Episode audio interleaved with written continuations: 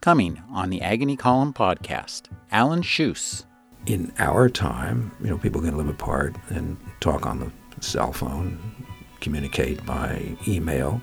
We have this rapid sense of communication, but we're not together physically, and that creates a kind of disruption, I think.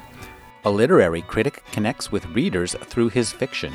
You know, these disconnects have always been with us from, I suspect, from the earliest moments of what we call human. It's never too early to become human, coming on the Agony Column podcast.